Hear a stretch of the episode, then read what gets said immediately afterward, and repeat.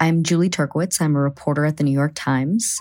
I have been trying to understand changes in migration. So I traveled with photographer Federico Rios to the Darien Gap, this hot, mountainous, 70 mile stretch of jungle straddling the border of Colombia and Panama. We're hiking through a river, just like covered in mud. Many used to think that this route was impassable, but thousands have been risking their lives to pass through the Darien, almost all in the hopes of making it to the United States. We spent nine days hiking through the gap and weeks building trust and relationships with migrants, with smugglers, with migration authorities to even be able to do this reporting. We interviewed hundreds of people who have made this journey to try and grasp what's making them go to these lengths to find a new life. New York Times journalists spend time in these places to help you understand what's really happening there. You can support this kind of journalism by subscribing to the New York Times. From the New York Times, I'm Michael Barbaro. Here's what you need to know today.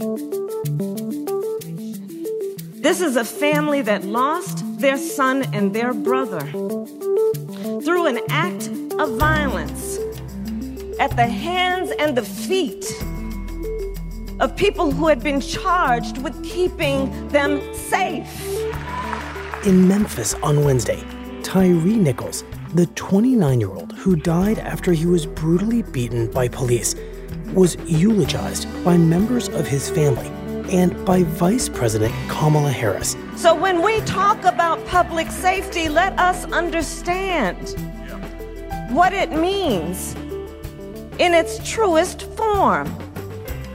Tyre Nichols should have been safe.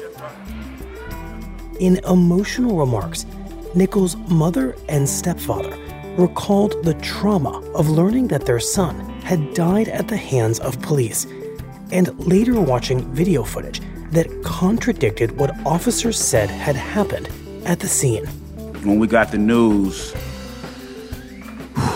it was very, very difficult. It was surrounded by lies, deceit, Yeah. trying to cover it up. But as they say, what's done in the dark will always come to the light.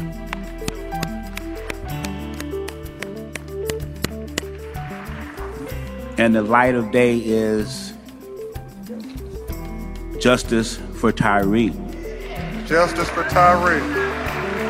Justice for all the families that lost loved ones through brutality of police or anybody. That's it for today. I'm Michael Barbaro. See you tomorrow.